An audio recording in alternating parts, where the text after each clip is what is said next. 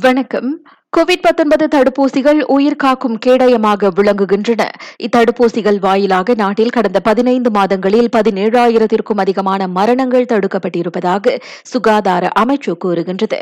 அதிலும் குறிப்பாக கடந்த ஆண்டு செப்டம்பர் மாதத்திற்கு பிறகு நாட்டு மக்கள் தொகையில் பாதி பேர் முழுமையாக தடுப்பூசி போட்டுக் கொண்ட பிறகு மலேசியா குறிப்பிடத்தக்க பலன்களை காண தொடங்கியதாக மருத்துவ ஆராய்ச்சிக்கான நிறுவனம் ஒன்றின் ஆய்வில் தெரிய வந்துள்ளது நாட்டில் உள்ள பெரியவர்களில் இதுவரை தொன்னூற்றி எட்டு காட்டினர். இரு தடுப்பூசிகளையும் போட்டிருக்கின்றனர். பதினாறு மில்லியனுக்கும் அதிகமானோர் முதல் ஊக்க தடுப்பூசி செலுத்தியிருக்கின்றனர்.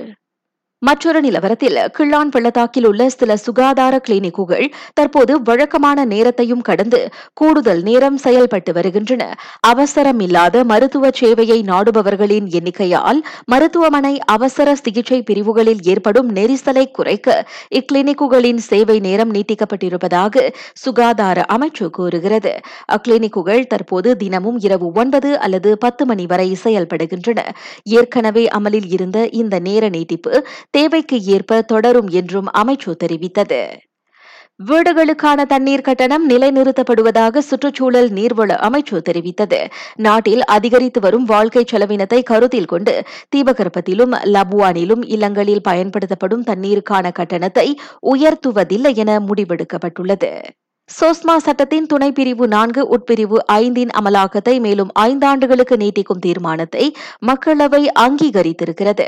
அத்தீர்மானம் ஜூலை முப்பத்தோராம் தேதி தொடங்கி ஐந்தாண்டுகளுக்கு தொடர்ந்து அமலில் இருக்கும். இந்த உட்பிரிவின் கீழ் கைதாகும் நபரை காவல்துறை விசாரணைக்காக இருபத்தி எட்டு நாட்களுக்கு தடுத்து வைக்க முடியும்.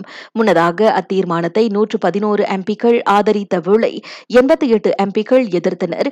இருபத்தோரு பேர் கூட்டத்தில் பங்கேற்கவில்லை. மெக்சிகோவில் இதுவரை அறுபது குரங்கம்மை நோய் சம்பவங்கள் உறுதிப்படுத்தப்பட்டிருக்கின்றன. இருந்தபோதிலும் அதன் தொடர்பான மரணங்கள் எதுவும் பதிவாகவில்லை. பாதிக்கப்பட்டவர்களில் பெரும்பாலானவர்கள் இருபத்தோரு நாட்களுக்குள் குணமடைந்திருக்கின்றனர். இதுவரை குறைந்தது ஐந்து அல்லது ஆறு பேர் மட்டுமே மருத்துவமனை சிகிச்சைக்கு உட்படுத்தப்பட்டிருப்பதாக மெக்சிகோ அதிகாரிகள் கூறுகின்றனர். நான் சௌரியம்மாள் ராயப்பன். வணக்கம்.